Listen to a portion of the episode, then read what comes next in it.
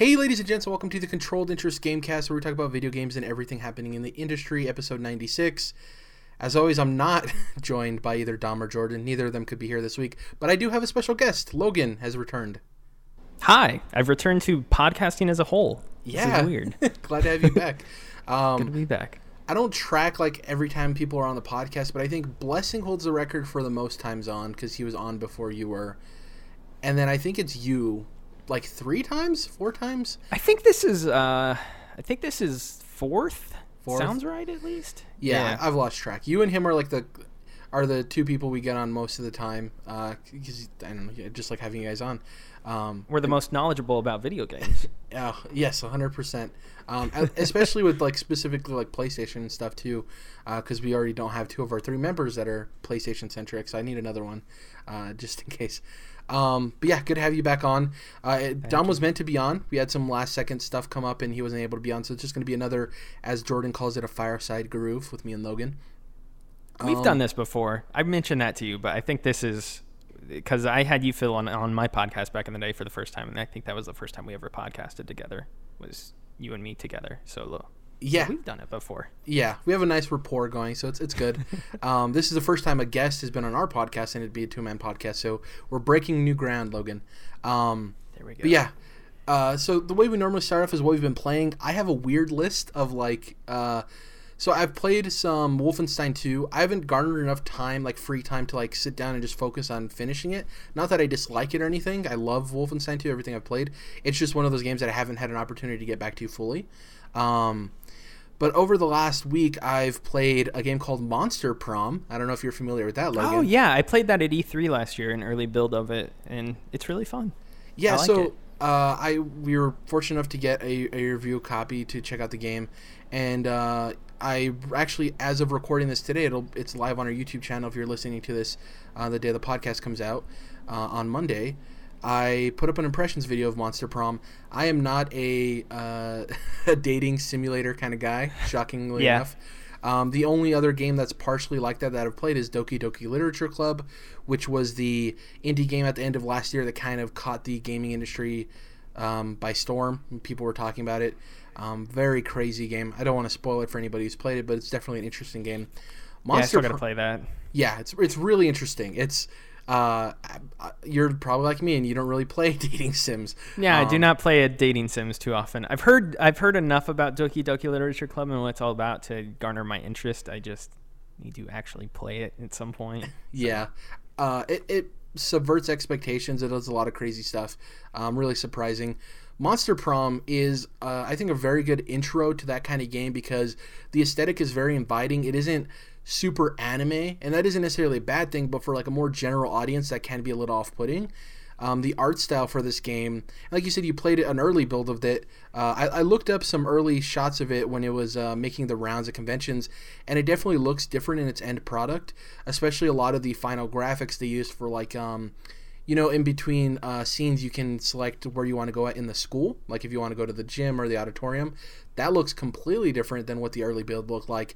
Um, Yeah, yeah, because yeah. I really like the way it looks, and I went and looked at the early builds. and It doesn't look bad necessarily, but it does look different. Um, and yeah, in my impressions, I talk about how it's very inviting for somebody who's not familiar with dating sims. It's very easy to pick up. Um, I love that they have multiple options for playing through the game. So they have a quick option where you can get through um, a scenario or a story in about 30 minutes, and they have one that's about an hour to an hour and a half. And that's great because people who are new to it don't want to commit that kind of time to something they they want to see it uh, end right. And with this game, it's very replayable because the whole point of it is you're trying to find a date for Monster Prom, and uh, if it doesn't happen, you unlock uh, certain um, additional avenues to to get these people to like you. You unlock new information about those characters by talking to them. Um, at the end of a playthrough, it lets you know all of the new paths you've un- unlocked, all of the new dialogue options you've unlocked. Um, I just really like the customizable um, parts of it where at the beginning of the game you select your character. You have one of four characters to choose from two female, two male, but you can choose your pronouns, which is really great for people who want that in games. Um, and you can name it or you go with the default name. And you go through like this personality quiz that kind of sets up your initial stats in the game. and uh, you know those range from your your intellectual level to the amount of money you have, and all of them I think factor in from what I've played into the the characters liking you, the AI characters, and they're all based on monsters. You have a football player who's a werewolf. You have a Gorgon kind of gothic chick. You have like a preppy ghost girl. Um, you have like a, a really like uh, how would I how would I say it? Very um, like fashion forward demon type character. Yeah. And like all of that stuff sounds very weird, um, but it, it works. Uh, all of them have their own unique personalities. Through the conversations you have with these characters, you're making choices, and what you're trying to do is make them like you more. Um, so it totally fits into you know the way uh, a lot of people were in high school. If you made a lot of your choices not necessarily based on what you wanted to do, but based on how other people would perceive your actions, and it's really cool because it has a lot of world building in it too, which is surprising for a dating sim. You find out about the principal and how uh, how easily he is to manipulate and what's going on and the rules that they can break in this monster world. Like they don't they don't approach situations the way a normal human would. Um, Yeah. it's it's very interesting. I've enjoyed my time with it. Honestly, I, I thought it would be one of those things that I, I played for maybe you know a good three to four hours to get initial impressions on it, and never touch it again because it's a dating sim and I don't play those games. Um, but it is something I might go back to and just do a couple of run throughs again. Uh, it seems like it's very open to whatever type of um, sexual preference you are or anything like that. So obviously, I'm just a normal straight dude. So I the way I played it was as a guy going after girls in the game. Um, but you know you can do any number of things in there. Uh, you can go after everybody. You can go after nobody. I just love the the variety of choice and the art style is great. Um, when you've played it, uh, Logan, were you able to get through like an entire little campaign thing? Yeah, I think we did one of the short ones because Okay. we played it at like an indie uh, like showcase thing. So it was like each session was maybe ten minutes or so, something like that. Um, Okay. I really li- I really liked how it like subverted your expectations. If I remember right, Yeah. it's been almost a year since I played it. It does like, that fully. Yep. yeah, you'll choose options that you think are like the correct one in the moment or whatever, or you think it's the option that you're wanting to choose, and then all of a sudden it kind of flips itself on its head and a scenario plays out that you totally didn't expect. So it's really funny in that way.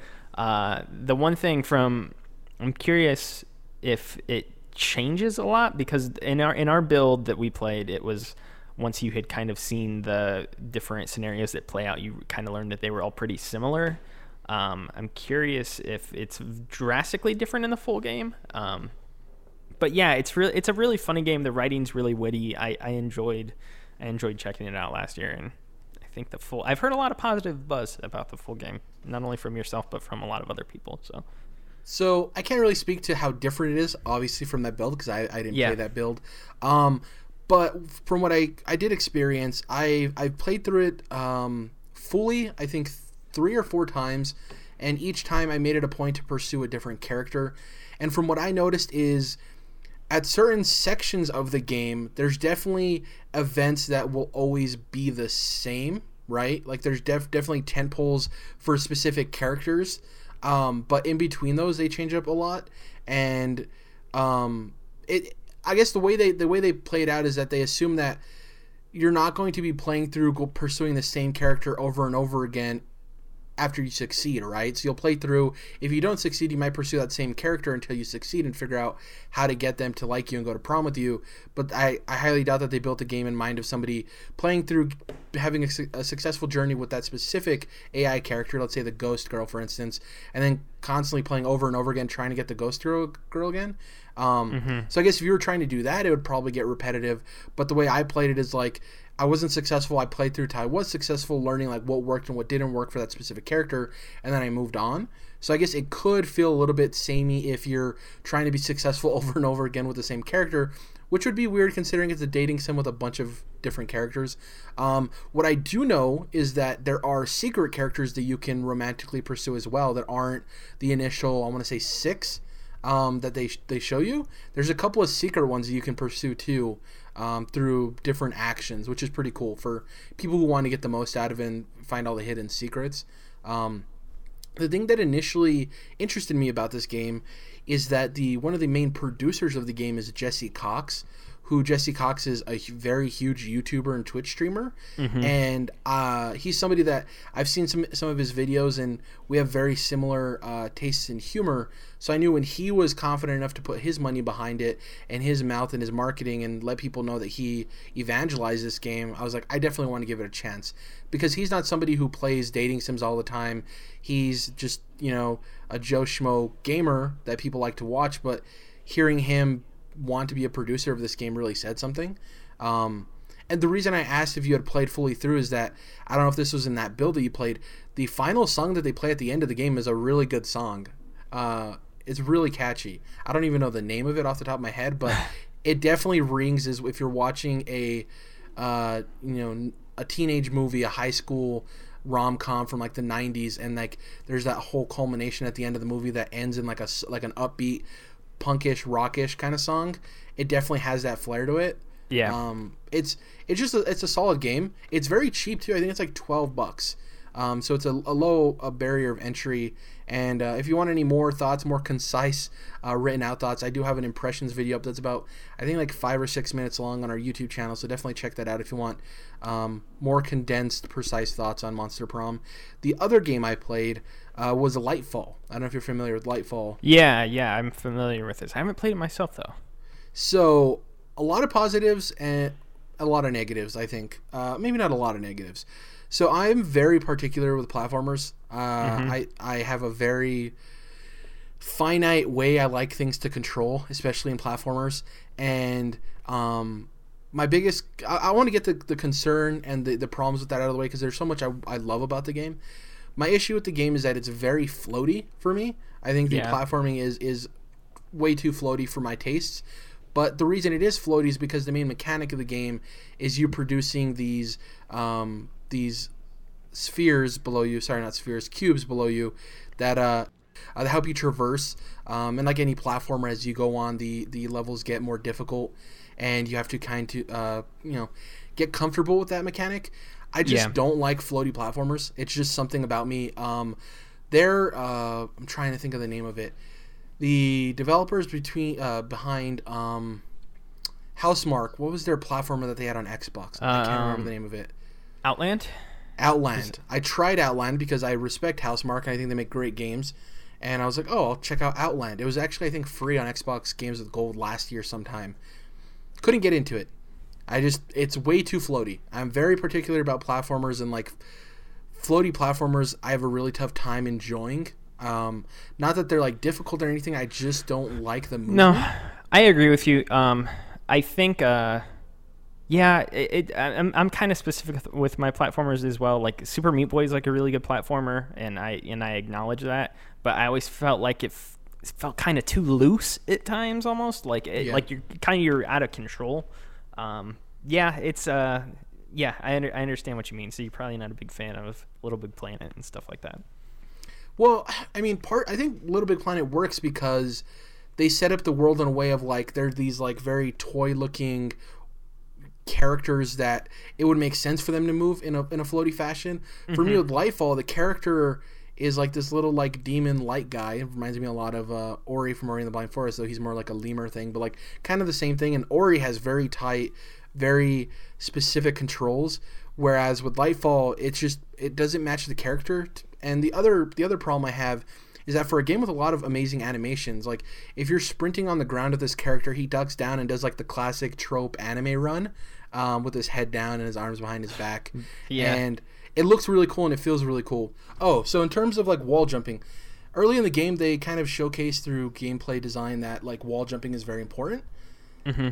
And there isn't really a lot of animation to it. Even with like uh, when you're holding onto ledges, there's just no animations there, and it feels. I don't want to say cheap because that's a, the wrong way to put it, but it just it doesn't feel fully polished. Yeah. Um, and it just it's it's kind of a letdown there too because you expect those kind of things. Uh, what I do want to say is like the art style is tremendous. Like the art in this game is beautiful, and if you're somebody who looks at indie games for the art aspect, I would totally look at it. Um, I'm looking to write up a, an impressions video later this week, so that should be up. But yeah, Lightfall is all art and not a whole lot of substance to me, which is a shame. But um, man, the game is beautiful. I just am not a huge fan of the gameplay specifically. So Yeah, I was interested in it. I kind of had it on my radar. It's been out for like a week now. I haven't really heard any buzz from people or seen many impressions. Um, I need to, I don't know. Obviously, the yours are the first impressions I've I've heard, but yeah, it, it was one of those games that I wanted to check out when I was at PAX a couple weeks ago, and I just never got the chance. Um, but yeah, I haven't heard a whole lot of buzz since it's come out, so I didn't know if it was just like a, there was a negative response to it, or if it was just kind of like a I don't know. I didn't. I just have not heard much about it, so I kind of have been interested in looking things up about that. So yeah, I don't want to be too, your own take on it. I don't want to be overly negative. I think it's it's I think it's a good game. I think it's a decent game. I just don't think there's any aspect of it outside of its art direction that is like great. Yeah, um, and it's kind of a shame because when you see the game and you see the cutscenes, like every cutscene in this game looks like a piece of art you'd find on like DeviantArt or just anywhere really. Like it, it's a it's a very beautiful game. It's I just heard similar things earlier in the year about uh that EA indie game that came out. If you know yeah. what I'm talking about, yeah, yeah, About a lot of people said it was like gorgeous, but it wasn't like the most fun to play necessarily. Yeah, so. and Lightfall is interesting because I don't know if somebody who picks up this game who enjoys floaty type platformers would love it, right? I don't know if they just fall in love with it. For me, it, it just doesn't work and it, it sucks too because there's even more context in terms of it being floaty because you can't have a super precise um, quick moving platformer where you produce blocks underneath you because I think that'd be a lot harder for it to work, especially yeah. in more difficult areas. So you need it to be a little bit more floaty. But it just it doesn't work for me fully. There's um, a really the the narrator's really funny and really interesting. Um, the lore and the story isn't really. It's like kind of cookie cutter to be quite honest. Um, I would say I would definitely suggest if you can get this game on a sale on on Switch. I think it's a really fun Switch game to pick up and play. Um, you know, and just have fun with. Um, I don't know if this will be in the conversation for any type of awards at the end of the year. Uh, if it is, yeah. it's definitely the art direction. Um, like I said, I'll say it again. This game is very beautiful. It is a Kickstarter game.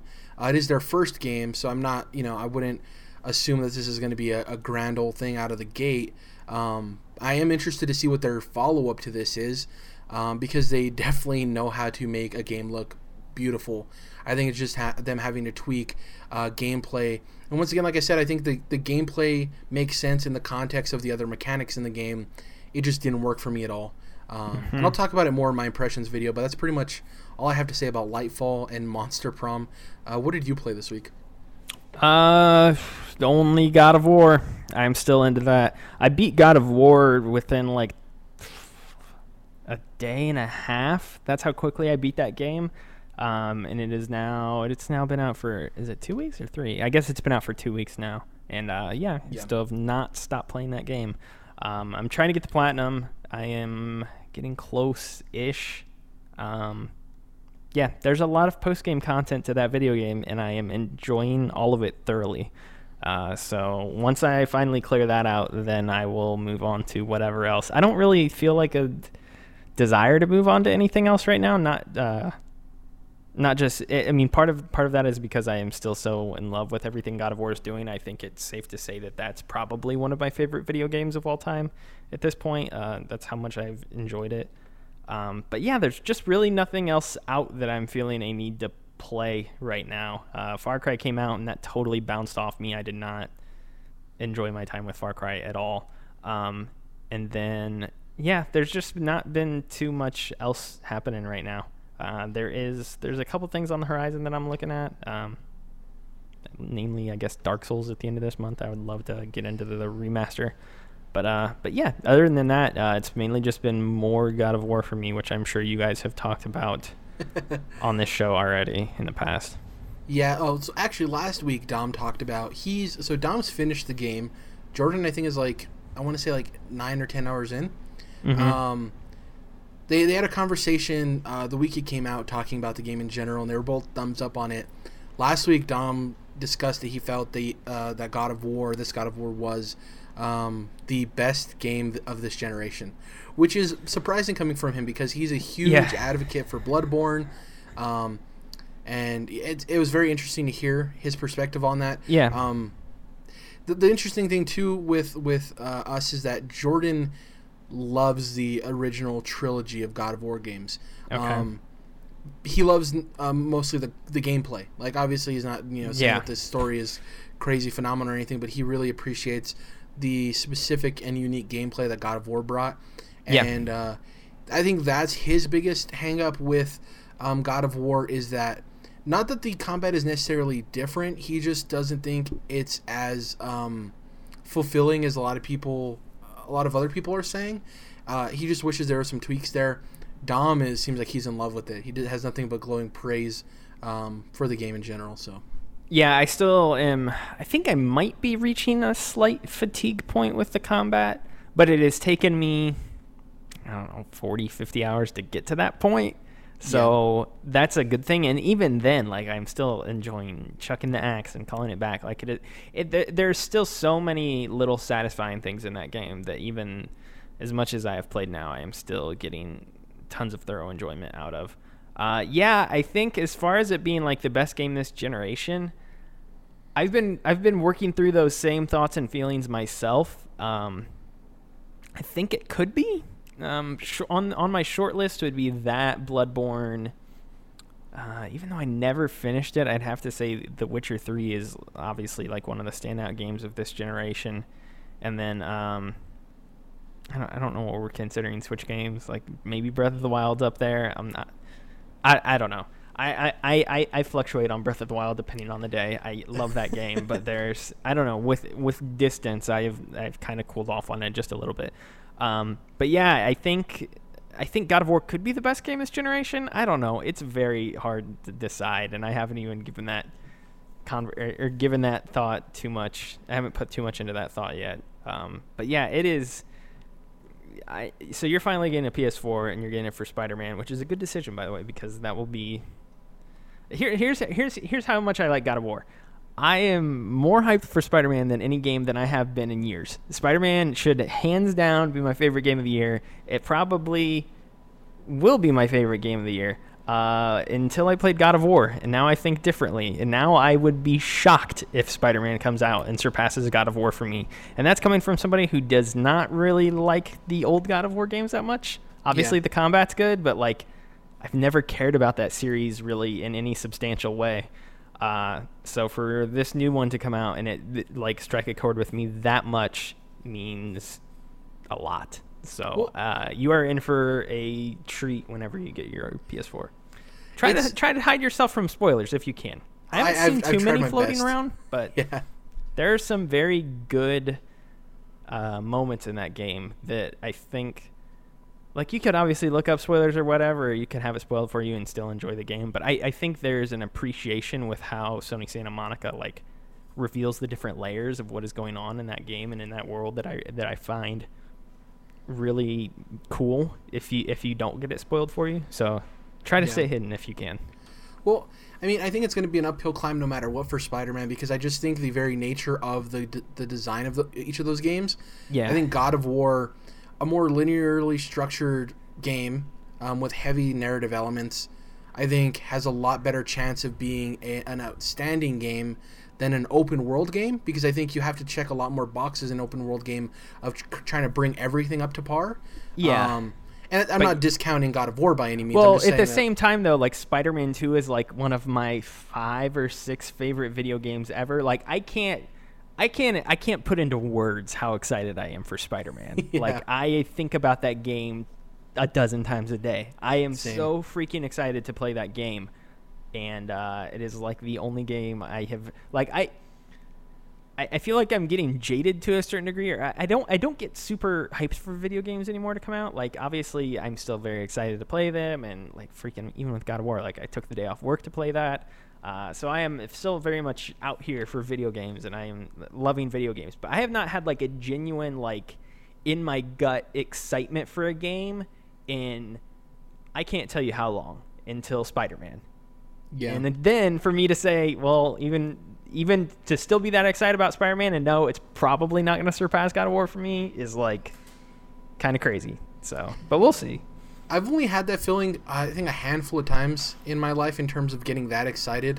Um, I think it was like when Pokemon Red and Blue came out when I was younger. Um, off the top of my head, these are just some of the ones I remember. Like, I was super stoked for Oblivion when that Game Informer issue came out. Uh, the first Mass Effect, obviously. Um, as of late, I think the only other one I can remember outside of what I feel for Spider-Man is uh, Destiny. Um, before The we knew what one? Destiny, yes, before we Yeah. actually knew what Destiny was, the hype surrounding that game, good lord, like I was was a lot so of it. excited. Yeah, I think I pre-ordered that game like three years before it came out, three or four years before it came out. I don't think you were alone. Like there, a lot of people did because they did an excellent job of building hype. Now the final result Yeah. of the game, hit or miss, obviously, but man, did they do a good job of building up what that game could possibly be. Yeah. Um, before we move on to news, you were talking about obviously the is this the game of the generation? Um, you know, for us, our game of the year in 2016 was Dark Souls 3. Our game of the year last year was Super Mario Odyssey. Um, Mm-hmm. In terms of uh, as a podcast group, Dom loved Breath of the Wild. Uh, Jordan and I, not so much. Um, Yeah. I actually played Breath of the Wild for maybe 25 to 30 hours, and I was a hard out. Um, Yeah.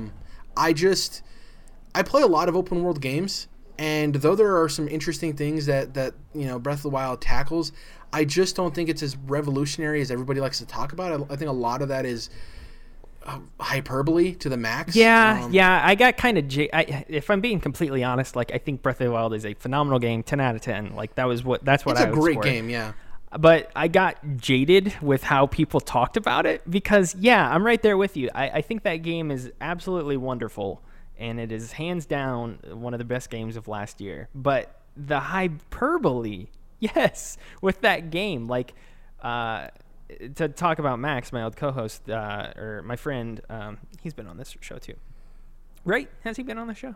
Oh yeah, he's been on. He's been on the podcast. Yeah, so Max was like Max played Breath of the Wild before Horizon, and so he after after he played Breath of the Wild, and then he he went to Horizon. He was like, "Yeah, I just don't think I can play Horizon anymore. I think Breath of the Wild broke open world games for me." I'm like, "How does it break open world games for you? It it's doing something different, yes, but that doesn't necessarily mean that that's how every open world game should be for the rest of forever. What that game Yeah. does really well is allows you to explore, which is what Zelda games kind of is have always or going back to the original Zelda game that's kind of what the purpose of the original Zelda game was and they just honed back in on that. Everybody thinks that it was a very revolutionary thing for open world games as a whole where I think it is just not every open world game is about exploring and that was obviously the root element that Breath of the Wild went with and I don't think that should be the root element of all open world games like I don't know. Like it, it, it's fun. It's fun turning over stones in, in the world and finding things that nobody else has found, and uploading a clip to Twitter or whatever, and being like, "Wow, I didn't know you could do that." But like, uh, yeah, it doesn't. I, I don't think it is needs to drastically change open world games Well, or anything like that. And uh, frankly, I think there's a lot of open world games that do a lot of things better than it does. Um, and I like specific parts of it. I th- my problem with Breath of the Wild. I don't want to go on a huge tangent because I've talked about it at nauseum for a while. Is like for me, I love that the world is huge and expansive. It seems like it's a lot of the time playing the game. It felt like it was big for the sake of being big. Like I don't really think that the world is particularly interesting in my opinion. Like um, kind of, yeah. I, I liked just- I liked how big it was though. On a personal note, like Yeah. it, again to go back to that exploration thing, like I think for the exploration to really work, you had to feel like you were in a world that was fully realized to a degree. So I, I- think it almost had to be that size if they really wanted to get that effect properly. yeah, I just think like a lot of the areas are empty with very sparse areas of interest. Um, The towns and places aren't really heavily populated, and the little the little amount of you know characters they have in areas, I personally didn't really find interesting or well written. And obviously, this is a lot of like personal gripes. Um, I do I do love the sheer spectacle of the divine beasts. I love the puzzle elements of that.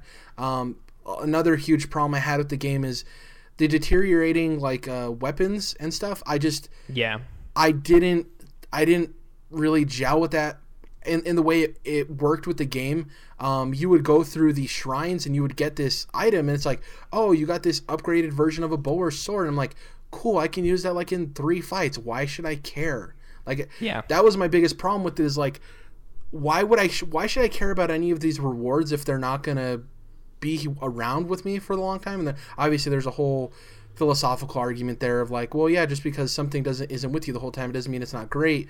But it, it just seemed like a weird disconnect there of like, what's the point of me doing these more difficult shrines if I'm if this thing is going to be around with me a smidge longer than something else? It just they didn't correlate well with me. Um, a lot of the game just didn't, and I think a lot of it was just people being so hyperbolic about the game.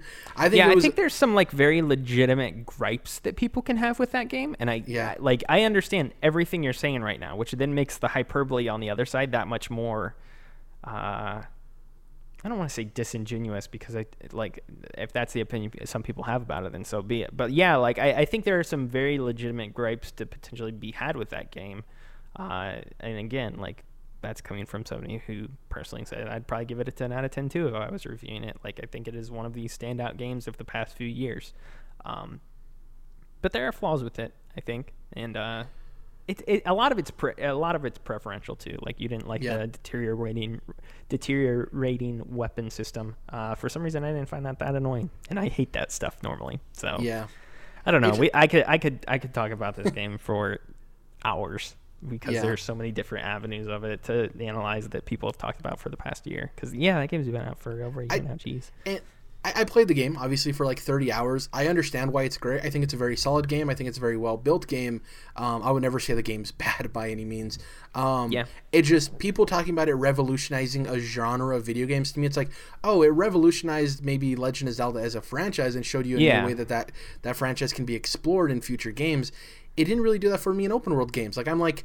Nothing here is necessarily new or crazy. It's just like all Yeah, of that them are kind working the- well together. That was the takeaway I had as well. I, I felt like it was a bigger f- step for the franchise more than like the genre. So for me it's like and, and, you know it's going to be a loose comparison but for me it's like it's like if you played assassin's creed 2 and then jumped to assassin's creed origins like assassin's creed 2 great game right assassin's Yeah. creed origins is the next step for that franchise and you're kind of cutting out everything in between i don't necessarily Mm-hmm. think it's you know assassin's creed 2 to like the last of us or portal or something that like changed the game industry you know what i mean it's just like yeah, it, it's a solid game. It just yeah, we're we're a podcast that Dom loves Breath of the Wild and Jordan and I respect that it's a good game, but we just weren't on the hype train. Like me and him just felt that Super Mario Odyssey just did so much more in a better way and it kind of it approached what Zelda did but in the opposite way of it kind of tightened up a Mario experience and the levels weren't huge but a lot of the areas of it were meaningful.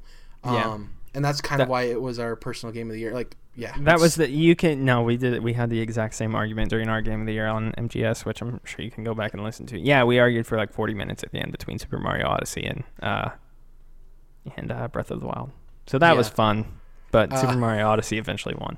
Yeah. In terms of uh, greatest games of the generation, my most underrated game, uh, because I think, and we can go on to the news after this, I just want to say my most underrated game, because we're going to be talking about them later in the news, is Quantum Break. I think that game got a bad rap um, because it was mixed in with all of the Microsoft, like, TV stuff, obviously, and like parts of there's the television show in between the episodes.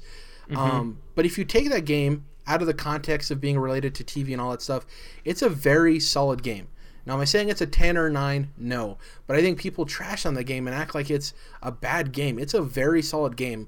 That game has some of the best graphics I've seen this generation in terms of just assets and the way things look, and some great performances. I forget the name of the actor, but the guy who plays Littlefinger in Game of Thrones is the main villain in Quantum Break, and I think he does a great job. Um, I don't remember the actor who plays the, the lead character either. Ashton, Ashton, something. Sean I Ash, don't say it's not Yeah. Ashmore. Shawn Ashmore, I think. Is that it? Yeah. Yeah. Um, I think the, the time mechanics in the game are brilliant and stuff. I just think it's a unnecessarily bad rap, and unfortunately, Remedy has these games that come out and they don't sell well, right? We had they had Alan Wake, which I thought was a phenomenal Alan Wake game is as well. awesome. Yeah. Yeah. I loved Alan Wake. Um, yeah, I guess we'll we'll hop over to news. Um, speaking of God of War, we were t- obviously talking about how God of War could possibly be the best game of this generation and how you just can't get it out of your mind. A lot of people couldn't get it out of their mind leading up to the release because it sold 3.1 million units in its first three days globally. Um, this is by way of the PlayStation blog. It becomes the fastest selling PS4 exclusive. Um, it toppled Uncharted and, and, and the like by quite a bit. Uh, Uncharted 4 sold 2.7 million copies in its first weekend. Um, so that's trumped that. Um, it's it's astounding because God of War sells really well, but to see it sell this well is really crazy. People really bought into this new look for the game. Um, Yeah.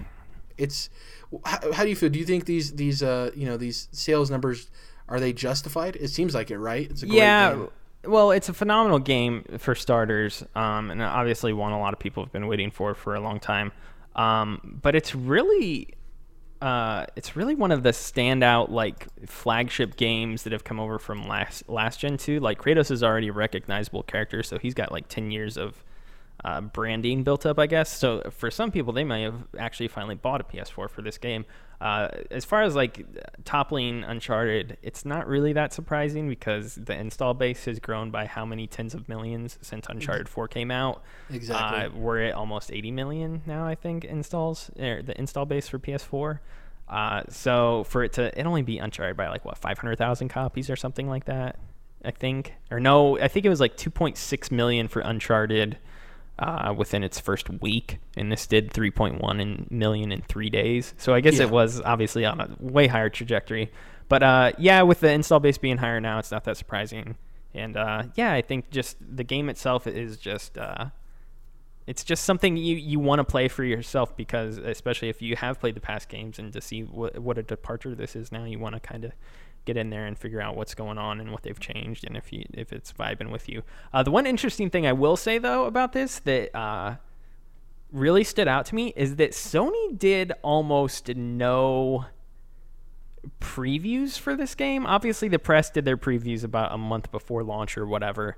Uh, but this game was noticeably quiet at events. When I went to PAX a few weeks ago, we assumed it would be there because it was like three weeks before God of War was supposed to come out. And what a better way to build up some hype or whatever than have people get really on board and talk about God of War. No, the game was not there. They they really never showcased this game publicly at all until like the final month with preview coverage at outlets and stuff like that. Like I, I don't know if you watched PSX last year any, or anything either, uh, but a lot of people going into that were expecting like a huge blowout event for PSX, and we'd see so much stuff. And I think they showed like a 90 second trailer. that was all we well, got. it was it was a couch talk essentially. There was Yeah, well, it was a, well he talked he talked about it for a little bit, and then he showed off a new gameplay clip, and that was like 90 seconds. and there that was, a it. weird back and forth between him and uh, Cory Barlog of like, Mm-hmm. hey, you should be making the game right now. Yeah. like, "Uh," yeah. So like so over the course of that game's lifespan, we saw the original reveal trailer and that gameplay from E E3 2016. We saw another trailer in E E3 2017. We saw like a 90 second clip at PSX, and then the game was pretty much out. So they really Yeah. did nothing for this game, and it sold that well. Uh, which I think says a lot about the confidence that they had in it, that they didn't really necessarily need it to get into people's hands at conventions or anything like that. Uh, like it wasn't playable at E3 last year either, unless you had like a an appointment with them behind closed doors or whatever. Um, but yeah, they totally knew what they had on their hands, and they're like, "Yeah, we're fine. We don't really need to show this off or preview this too hard. We'll do our typical media rounds and stuff like that." And yeah, people people are gonna get into this. We know people will be into this, and they clearly were.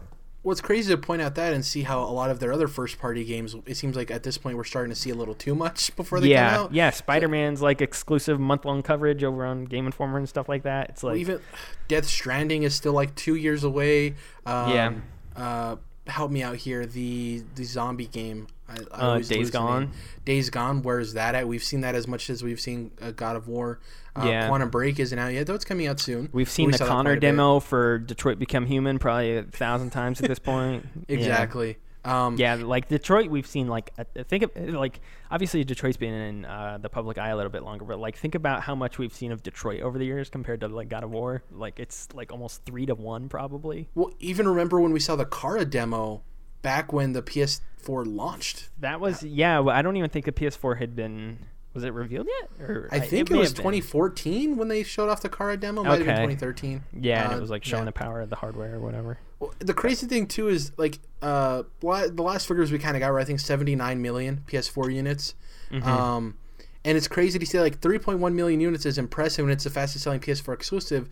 Well, a couple of weeks ago we got the news that Nintendo uh, Super Mario Odyssey has sold over 10 million copies and there's 17 million Switches.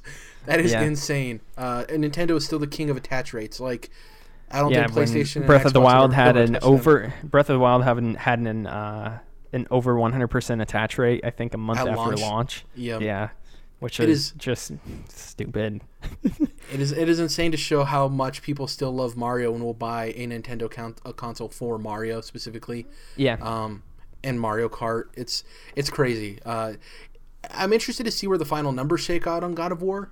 Um, an interesting thing with it is it's a single player game, and I want to see how uh, GameStop returns and stuff affect that of like people trading it in and then a lot of people just buying it used, you know, um, and how that all mm-hmm. shakes out. I don't think it's going to be drastic or anything. I still think God of War is going to sell tremendously, but yeah, um, it's we're getting cl- people are are fighting this reality where. I mean, I've talked about on the podcast before. I have friends who will legitimately look at a game and say, "I'm not paying sixty dollars for a game that just has a, a, a campaign," and it's shocking to me because obviously I come from the perspective as you and as of other people that we talk to is like multiplayer versus single player doesn't matter. The amount of hours you don't spend with it don't matter. It's like, what's the value there in terms of you playing the game and the experience you have? Yeah. And it's just so shocking that there are a lot of people who think that way.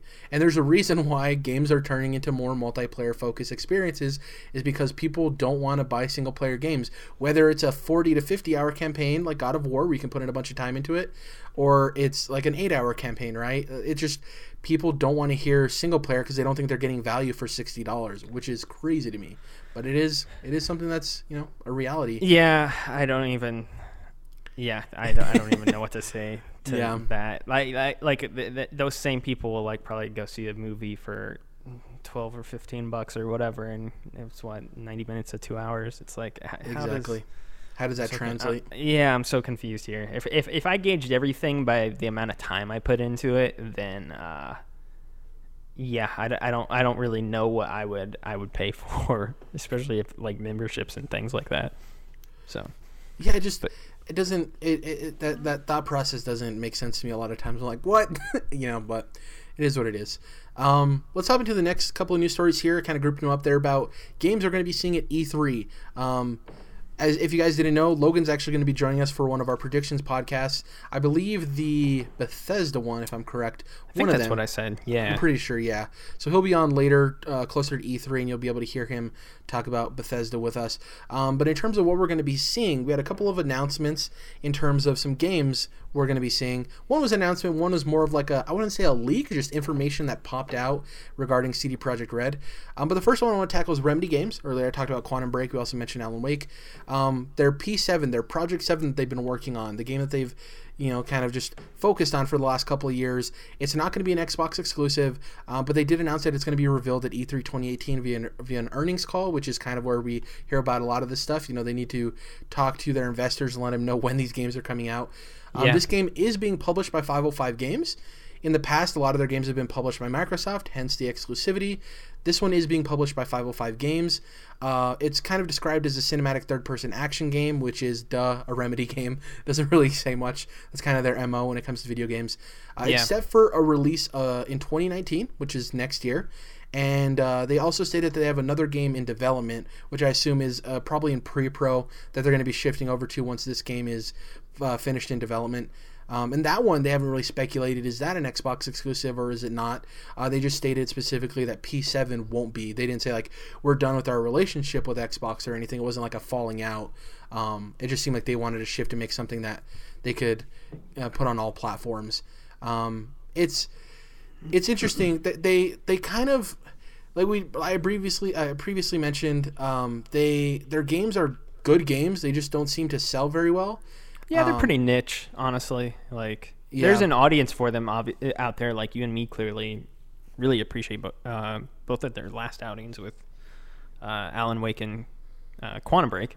But uh, yeah, and I, I can understand how it's kind of a niche thing because, uh, I mean, again, back to the whole single player game. Not that those are necessarily for one audience of people. Obviously, there's a lot of people out there for it that are into it, but uh, their their games do play kind of differently. I'll say, like, there's not, it doesn't have the broad of appeal of like a first person shooter or something like that. It it doesn't yeah. like like watching watching footage of it. I could see how people would be like, yeah, I don't know if this is for me or anything like that. Especially since a lot of a lot of their games do hinge on the narrative as well. So if you're not looking for a narrative story, then yeah, or narrative well, story. That's a little redundant, but that's the thing is like you know we're constantly and we're going to be talking about Xbox a little later. I would love for Xbox to buy Remedy because I think they are a studio that you can give some more res- uh, uh, resources. Jesus Christ, I can't talk. Resources behind and make them into a flagship first party studio making stuff because their games, like the narrative driven stuff, that can really do well as a first party exclusive, right? I just Yeah.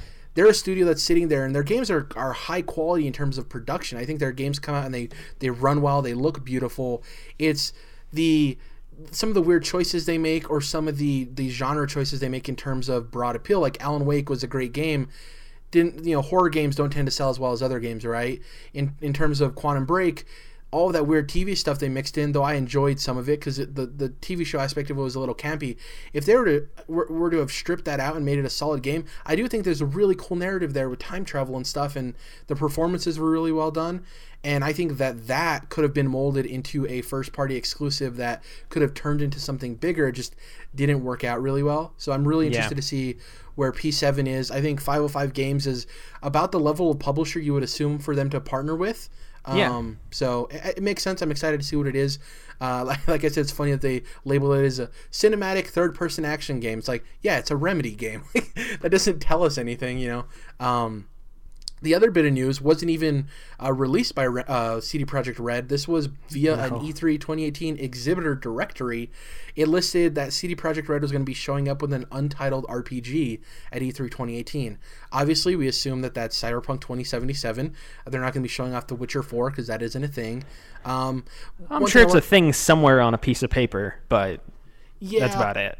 um, it, it's interesting to see how their their licensing is with, with Witcher Two, and they don't really have as much to go off of because the the it, it it's tough. Uh, just I'll just leave it at that. Um, but one of the things that people are questioning is if maybe they changed the title of Cyberpunk 2077, which is an interesting take on them labeling it as Untitled RPG. Um, the the easier assumption there is that they didn't want people to know that we're definitely No. showing off Cyberpunk 2077. They just want to write That's so that know. clearly wasn't even supposed to be released Yeah, either exactly. because it was scrubbed like hours after people discovered it. If you go to that page right now where it listed that they were showing a role playing game, it is totally not listed there. Yep. Um, so we'll yeah we'll we'll see. It, it was the other interesting thing. I, I guess the more interesting thing to me. Uh, well, first I'll first I'll touch on the name change. They're totally not changing the name. I absolutely that game has branding already. Like believe it or not, their Twitter account has like 110,000 followers. They're Yeah. not. I, I don't think they're changing the name at this point. Cyberpunk 2077, even though it is not a great name, it is a known quantity, and I, I, I don't think there's any chance that they change the name. Do you think it would have a subtitle below it though? Do you think it might be Cyberpunk 2077 something? Um, Because No, it, it doesn't changing it doesn't necessarily mean like removing. You know, it could be adding something or Yeah, I mean they could. I guess it's been that name for what five, six years now, it's- or something like that. based off of a single trailer, which is crazy. A single Yeah. trailer, yeah. Yeah, uh, I, I don't know. They, uh, they they they could, I guess. I, I don't know. That'd be a way to surprise people, but no, I mean I, I don't know. Cyberpunk 2077 for for yeah, despite only having that one trailer, it is something a fair amount of people are excited for and are looking forward to, and I, I think it would be strange to uh, change that too much at this point, since people know what the name of the game is. Yeah. Um, as far as uh, I can't remember what the second point, the, the other thing I was going to say was. Maybe Uh, I'll remember in a second. Release window, maybe. Um, yeah. Oh, that that's what I was going to say. So it was it listed for PS4, Xbox One, and PC. A lot of people have theorized that this is probably a next gen game. I don't think Um, yeah, I don't know. I have no idea. I, I guess as far as like release window goes, I also don't really know that because they it, it.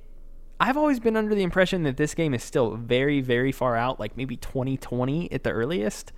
Um, but if they're ready to show it off at E3, which I was not expecting until recently, uh, then that will be very interesting. And you'd have to imagine that they're 12 to 18 months from release, especially with the way that, uh, especially with how quiet they've been surrounding the project. You would assume that once they decide to show things off, they are kind of gearing up in that last final stretch there of production. Um, yeah, I don't know. What do you think? What do you think? When do you think well, there was a report, and uh, I can't remember where exactly it was from. So forgive me for that for not saying the specific outlet. But they were talking about like during an earnings call, apparently that CD Projekt Red mentioned that this game is coming out at the by the end of uh, the 2018 fiscal year, 2019 fiscal year. So Okay. that would be like March of 2020. March of 2020 at the latest. Yeah. No, that makes So, sense. Uh, and also, they got a lot of funding from the Polish government, and Yes. uh, there there was a report stating that like something about in order to meet the meet the standards for them to get the money or for them to qualify or They just opened a new studio over there. I didn't know if you knew that, but yeah, they Yeah. just opened a full new studio that's like In- totally dedicated to cyberpunk as far as I'm Poland. I'm probably saying that Yeah, that city yeah. wrong. Um, yeah, to f- fully focus on it. Um, and I guess in order to meet the the Polish government's demands or whatever in terms of getting the funding, they had to meet a specific like a release date. Um, in a in an optimistic grand world, I I would love to see this come out spring of, of next year. Uh, my guess is that it's slated for fall 2019 and gets pushed to spring of 2020. That's what my assumption would be. I the Yeah. dreamer in me wants spring 2019. There's people that think this game is coming out this year, which are crazy. Um, it my is- my thing is is that I think CD Projekt Red is smart, and I think that they wouldn't show off this game this year unless they could put some form of 2019 on the date, right? The release window. yeah.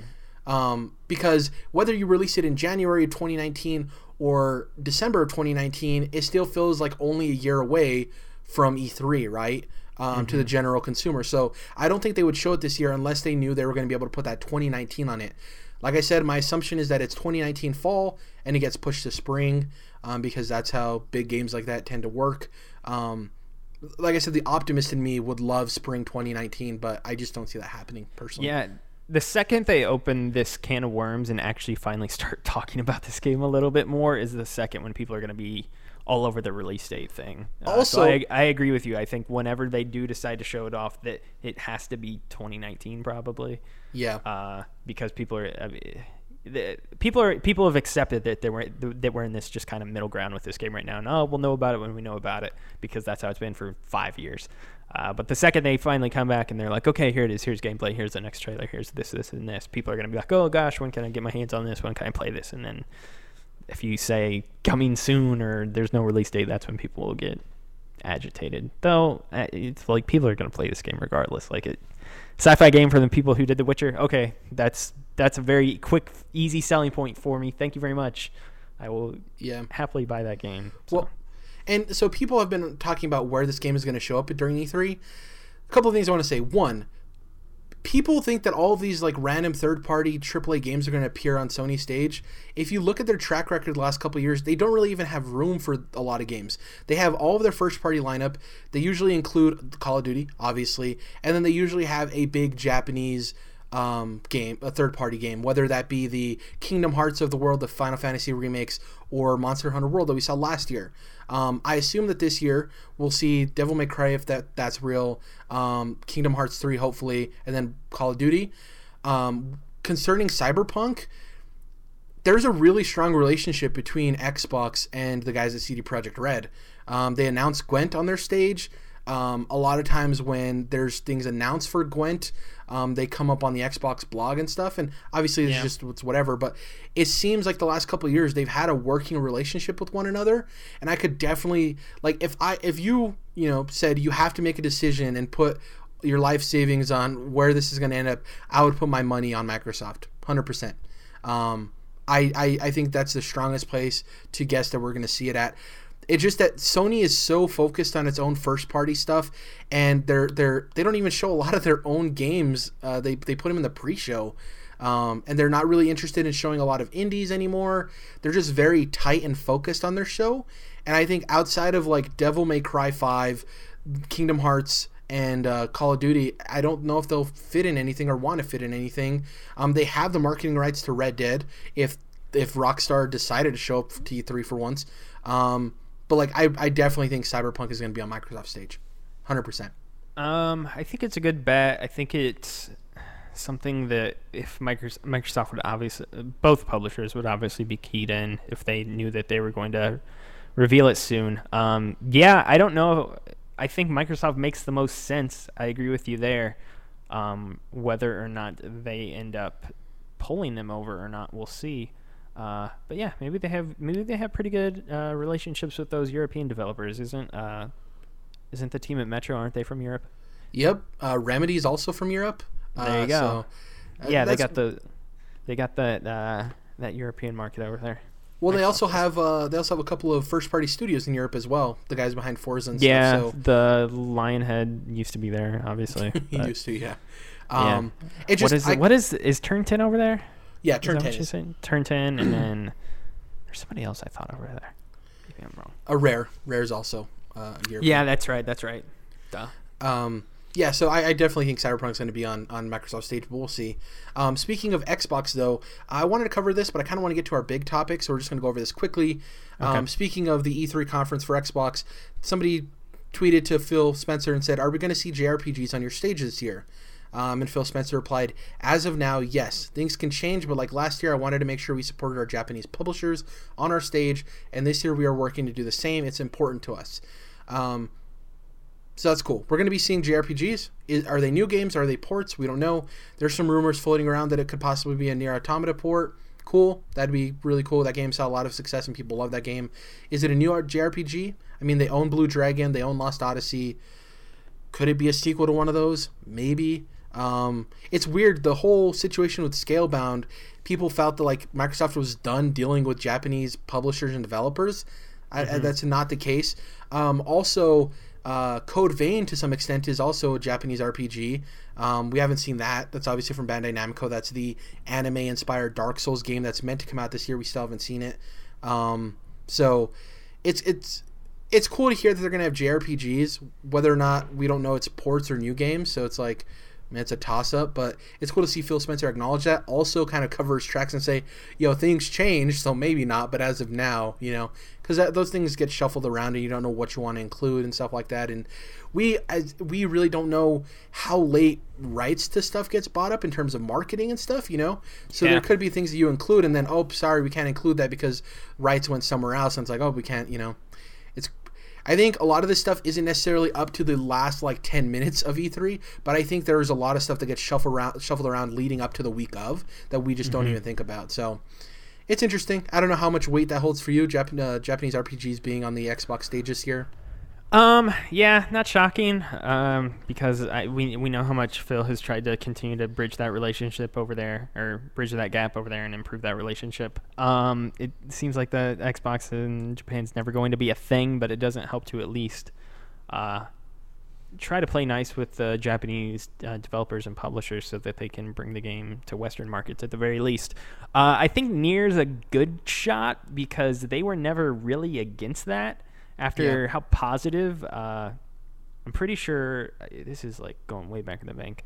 Um, because I remember reporting on a story about this last year, but one of the producers of Nier back in the day said something along the lines of like the reason that they didn't bring it to Xbox was just because they didn't want to split time up between two versions of the game or something like that. And even though it is pretty much a straight port from one console to the other, it still takes up a fair amount of time. And that was basically the only reason that they didn't do it.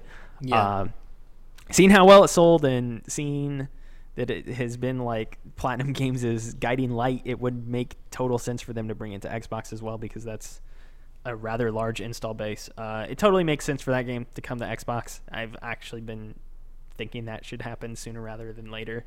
Uh, and then yeah, I don't know what there's like Black Desert Online too. I know that's an Uh, MMO, Yakuza but is another good choice. The Yakuza series. That I don't think those will ever come over. I really don't. I'm those, just throwing those- out. yeah, they would be good, but those are more action games anyway. I don't know if I'd say those are JRPGs, but I don't know. Yeah, Nier makes the most sense. Um, and then, like I said, Black Desert's another one that I know of that is that's an MMO, but still, I don't know. They showed that last year on their stage, so Give me Tales of again. Berseria.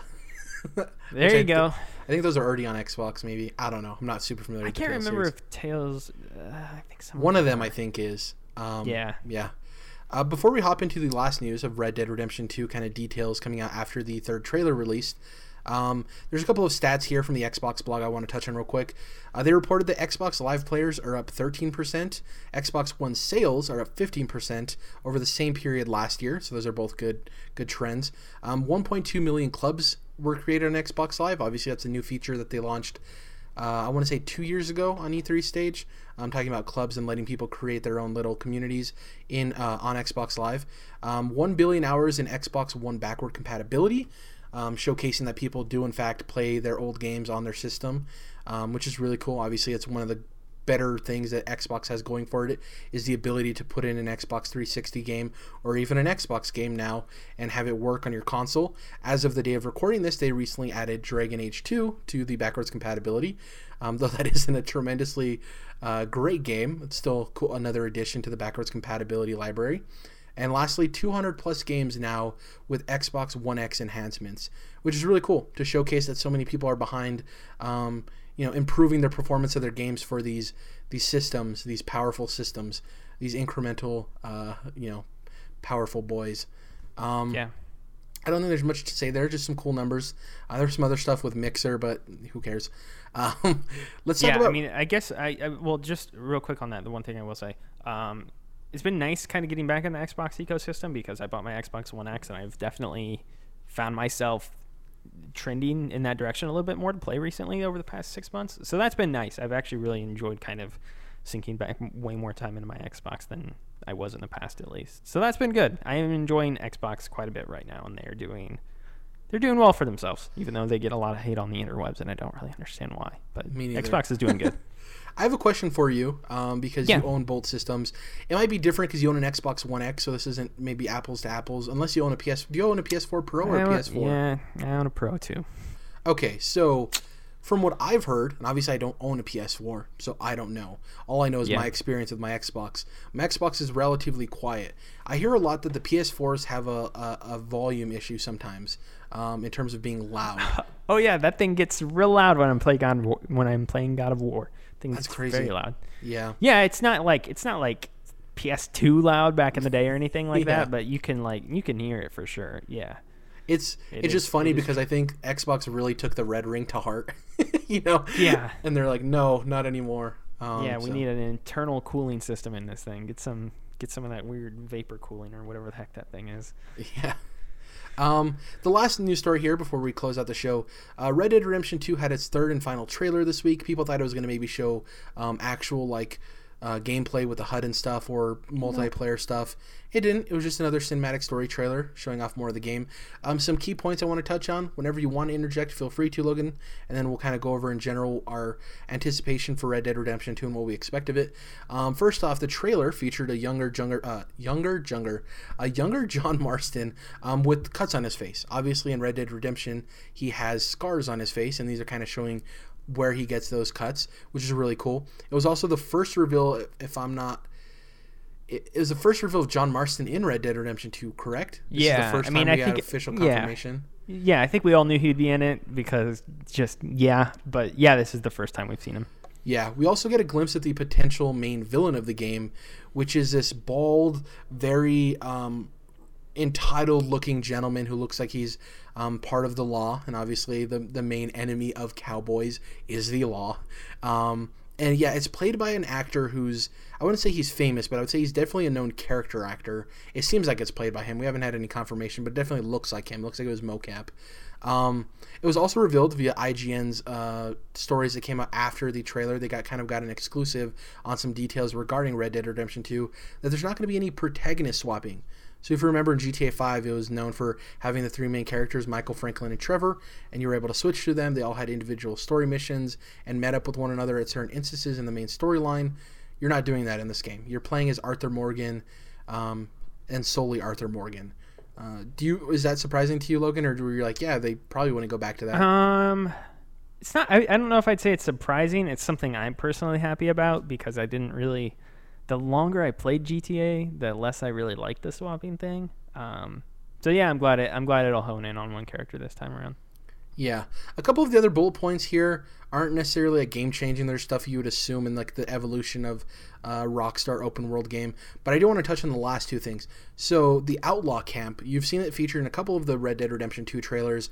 It's you know everyone out at a camp in the middle of a forest or in the middle of a desert, and there's a big fire and there's a lot of people around it. In the latest trailer, you actually saw a glimpse of it panning around to all the different characters surrounding the fire, which seems like they're going to be your your gang. And uh, basically, this is your mobile hub in the game. So you're not going to be necessarily hunkering down at a specific location, like a like a house or anything like that. Um, This is going to be the way you move because the game has been described as you on a chase across um, the Outlands. It's you running from the man, from the law, and basically the camp you can um, contribute supplies to it by fishing, by hunting, um, by gathering wood. I'm assuming by cutting down trees or something. It mentioned wood in, in the story. Uh, a couple of other things. You can basically contribute supplies to the camp, maybe help it function better, uh, maybe to heal you. I'm not necessarily sure how. What's the point? But they also mentioned that if you don't contribute or if you contribute a lot, uh, NPCs will let you know either way how they feel about that. So if you're not really contributing to the camp in terms of supplies, the other guys will let you know that you're not doing your best to chip in uh, to help everybody out, which is pretty interesting. Um, a mobile hub is that does that fit in for you? What you think Red Dead Redemption Two is going to be, being on the move the entire time? Um, it's not what I was envisioning. Um, and I don't really know. Obviously, you just explained it all there. I don't really. I, it's one of those things I want to see for myself and see how I really feel about it. I'll have to spend some time with the game before I really uh, understand how it's working and how they're gonna how they're gonna use that system um, before I really know if it's something I want or not. Um, doesn't sound bad by any means, but yeah, I just got to see how it's utilized, I guess, before I can really pass a judgment on it either way. But the way the way I assume it works is that this is going to be a colossal world, right? A giant open world, and I Yeah. think essentially the out and this is just me throwing out random guesses of how I think it's going to play out. Is I think the outlaw camp is less of a as you move through the story, it's in a set location. I really think it's just going to be save points. So like you can only set up camp in certain location, not specific locations, but like not too close to dangerous areas, and that's basically your save point and I think a large chunk of the game is you out you know outrunning the law and I think there comes a point where the tides turn or something happens to where you do eventually have a location in the game right like a set house or something um, but I, I, ju- I think it's just going to function as a movable save point um, that functions as a camp as well um, I could be wrong. It could be that like it moves as the story progresses. So like as long as you don't do a main story mission, the camp doesn't really move forward. It, it's very weird. Um, it, the way they're describing it as a mobile hub, it's it's tough to see how it's going to play out. But uh, like you said, eh, we'll see how it works out. Hopefully, we'll get we'll probably get more of an explanation. Uh, Rockstar has a tendency to release videos with a narrator describing exactly what you can do in the game. This is Yeah. Red Dead Redemption Two. yeah, I Um, wouldn't be shocked if we see first gameplay at uh, at E3, like you said. Even if it's, I, I don't expect that game itself to be there, but uh, I think it makes sense for them to show up on Sony's stage. Yeah. They did. something They off. did show up when they were announcing the uh, the ports of GTA Five. They did, Um, yeah. yeah. And it was rumored for a long time that they were going to show up in was it 2016 and show the game off Yeah, E3, and then they uh, obviously it was all rumor. I don't think it was ever confirmed, but supposedly they pulled out at like the last second. if I remember correctly, it was either E3 or PSX that they were gonna. Sh- they were rumored to show it, but then the Orlando shooting happened, That's right. I think that's and what it people was. Yeah. anticipated that they didn't want to show it because of that. Um, I don't remember if that was PSX or E3 because I don't remember the or when the Orlando shooting took place. it was E. It was it was E3. Yeah, Okay, it yeah. was in June. So, Um, yeah. The last thing I want to talk about is the new horse mechanics. So um, they basically talked about in the IGN article that uh, Rockstar kind of felt that the horses were over. Uh, what's the word I'm looking for here? Gamified. Uh, they were over gamified Yeah. in Red Dead Redemption, and basically what they said is that you're gonna have a relationship with your horse in this game. Uh, you're gonna have to ride them, feed them, and groom them so you can build a bond with them and build a friendship. And the stronger that bond is, it's probably like a meter or something that lets you know. Um, it'll your horse will be less likely to run from intense situations or hectic situations involving like shootouts with other NPCs or predators like bears or wolves or stuff like that. Um, and the thing is, is if your bond is weak and your horse does run, it does carry supplies with it and some weapons on it. So it's kind of like another um, thing that's moving around with you that's carrying items for you. So if it runs away, you could lose that stuff. They didn't really specify if you lose it permanently or like you just don't have it until you get your horse back. Because like if your horse runs away and dies in a forest, you don't know where the horse dies. You Yeah. just lose that stuff. Um, and speaking of that, if your horse dies, you actually have to rebuild that trust with the new horse over again. And you and I were kind of talking before the show of like, that's going to be an interesting balance because that's something that can get really tedious really quickly if you're constantly having to build up a relationship with a horse.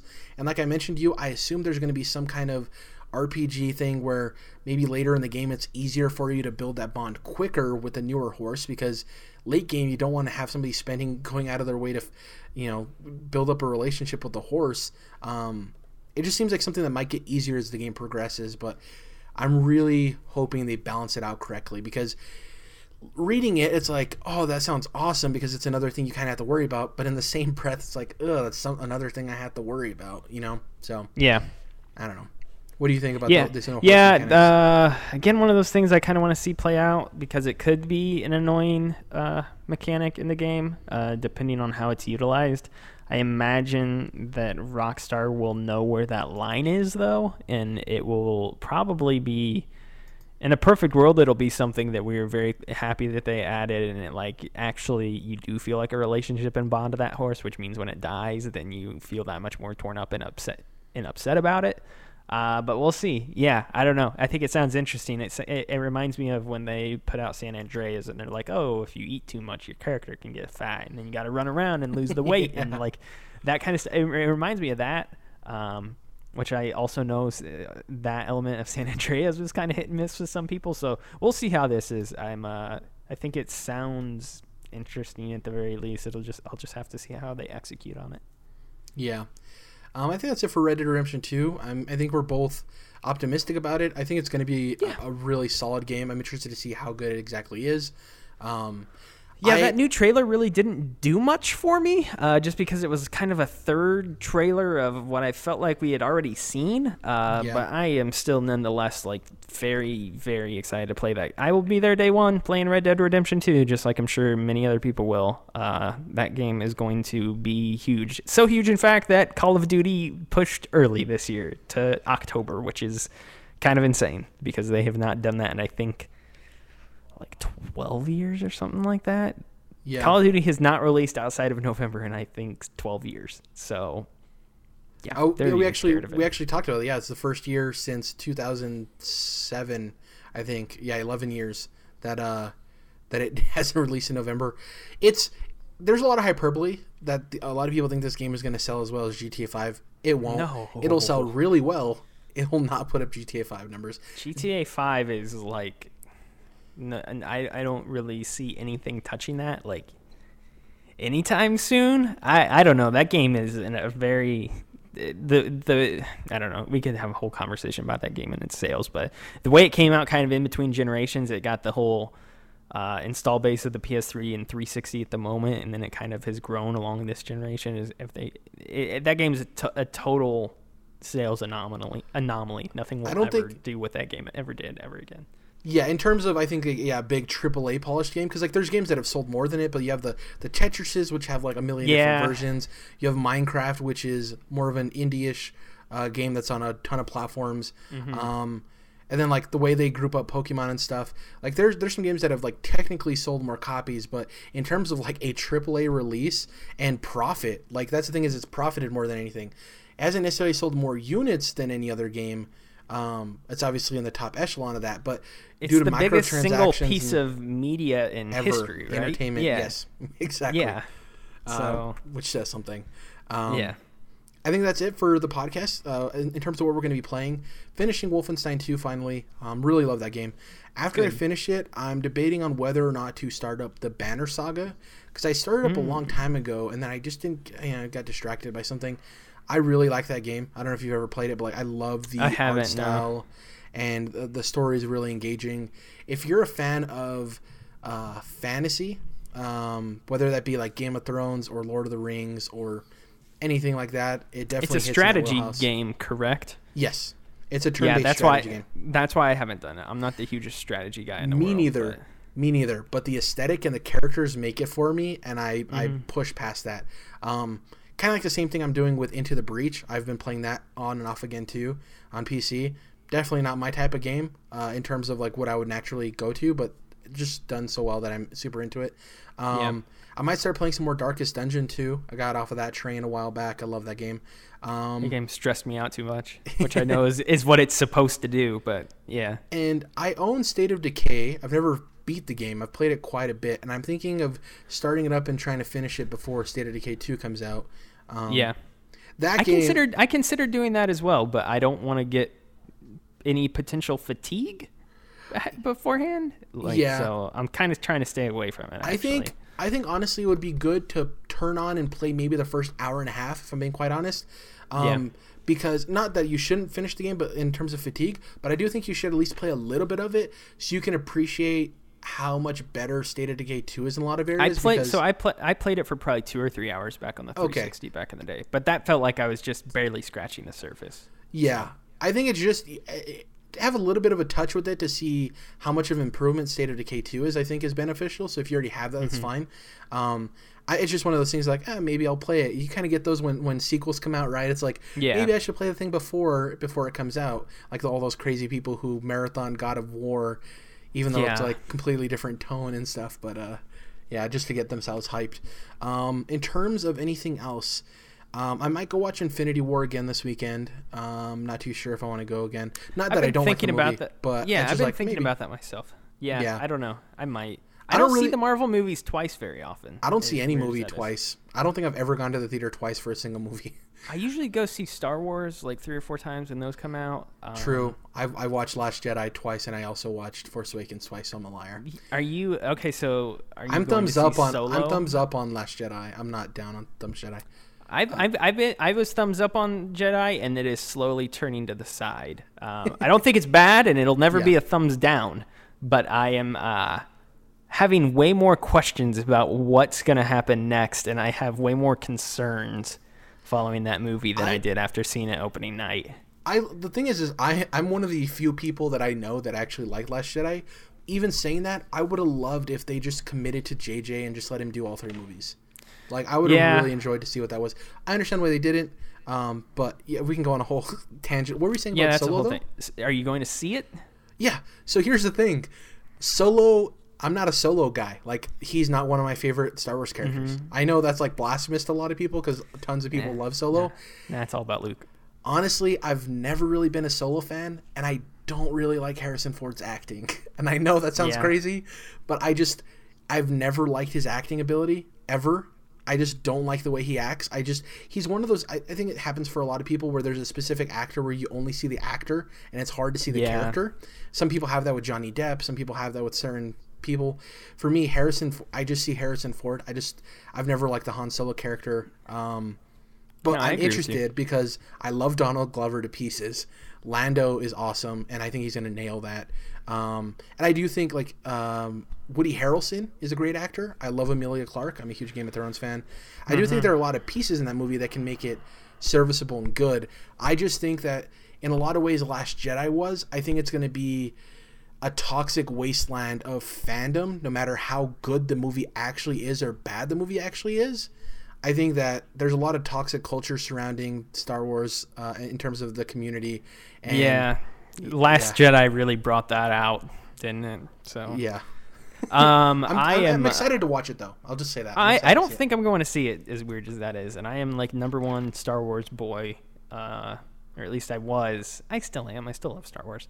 Uh, I just I have hated this movie since the concept was greenlit. I was like, we don't need this. We don't need a Han Solo movie. We don't need any of this.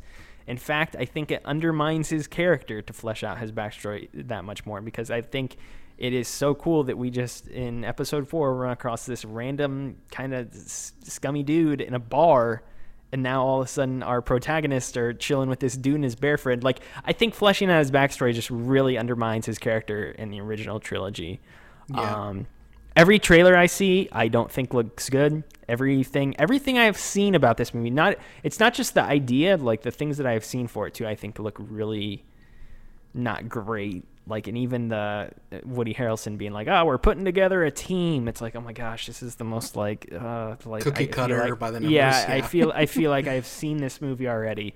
Uh, so I, I will hate it regardless if I was to go to see it. So I think I'm just not going to go see it, and then I think I am going to, uh, maybe just see it when it comes out on Blu-ray or something like that, and see if distance from the release of it can help me to watch it in a more objective state of mind because I just feel like I am not going to be into it. I also feel like it's important to me. I think Star Wars is getting uh, a little pimped out too much, and I feel like I should not go see this movie and support it because I don't want them to continue greenlighting a thousand sequels, even though they've already kind of done that. So I guess it's a little bit too late for that. Um, yeah, the Star Wars pipeline's getting kind of crazy. I, I feel like it's starting to mean less and less, and it is just becoming a. I don't know. It's something that I'm not looking forward to as much as I used to, which is kind of sad. So. Yeah. Um, I mean, I'd pay ten bucks to see Donald Glover in anything. So even if it's not yeah, a good that's movie, that's that's the only positive is Donald Glover because I, I I'm right there with you. I love everything he does from Atlanta to his rap stuff to I mean, whatever, I love whatever I that guy, it- whatever I that love him guy's in in. Atlanta. I love his rap music. I loved him in The Martian. He had a very small role in that, but I loved Yeah, him he in was that. good in that. Loved him in Spider Man Homecoming. Um, like, Yeah. I, I really like Donald Glover, so I'll, I'll go see any. I'll pay ten bucks to see him on screen. The dude came from YouTube, and it's it's awesome, like Derrick Comedy and stuff, and it's just great to see. Mm-hmm. That guy is so talented. It is insane how talented that guy is. He's Um, a he's a renaissance man for sure. exactly. Uh, I think that's it for this week's show. Um, Logan, where can people find you on the internet? Uh, you can find me on the internet, uh, Twitter, I guess, at Moreman12. Uh, and if you want to follow any of my writing, uh, you can go read DualShockers.com, and I'll say hey to you over there. And uh, yeah, so he's going to be going to E3 this year to cover it for DualShockers, and he's also going to be on the Predictions podcast with us. So definitely, when E3 comes around, he'll be on the podcast, and definitely you'll be able to see all of his experiences uh, with all of the games he gets to see at E3, which will be cool. So thank you again, Logan, for joining me. Um, Yeah, man, no problem. for those listening, if you haven't already, uh, follow us on iTunes, leave a rating. I know it's time consuming, but it helps. Believe me, it helps. Even one review helps. Um, subscribe to us on YouTube. Um, we're putting up more video content there. Like I said, I, I have a Monster Prom impressions up there. I'm going to be uploading the Lightfall impressions later this week. Um, and the uh, A Look Back At is going to be coming back. Um, obviously, you obviously you wouldn't know Logan, but a couple of weeks ago, I had like the worst internet outage in my in my uh, in my neighborhood. So I didn't have internet Yeah. for like two weeks. Uh, so I kind of got I I lost uh, um, time with editing and stuff like that. So I had, had to Yeah. kind of work twice as hard to get everything back in line. So look back at is going to be coming back and be on regular schedule every other Thursday. Uh, Logan will be on that in the future. Uh, count on that. And yeah, that's Yeah, pretty much it. sure. Next week we should have Jordan and Dom back, and in the coming weeks, like I said, we will be having our E3 predictions podcast where we're going to be talking about everything that probably won't happen, but we hope it does. Um, Yeah. yeah. Catch you guys next week.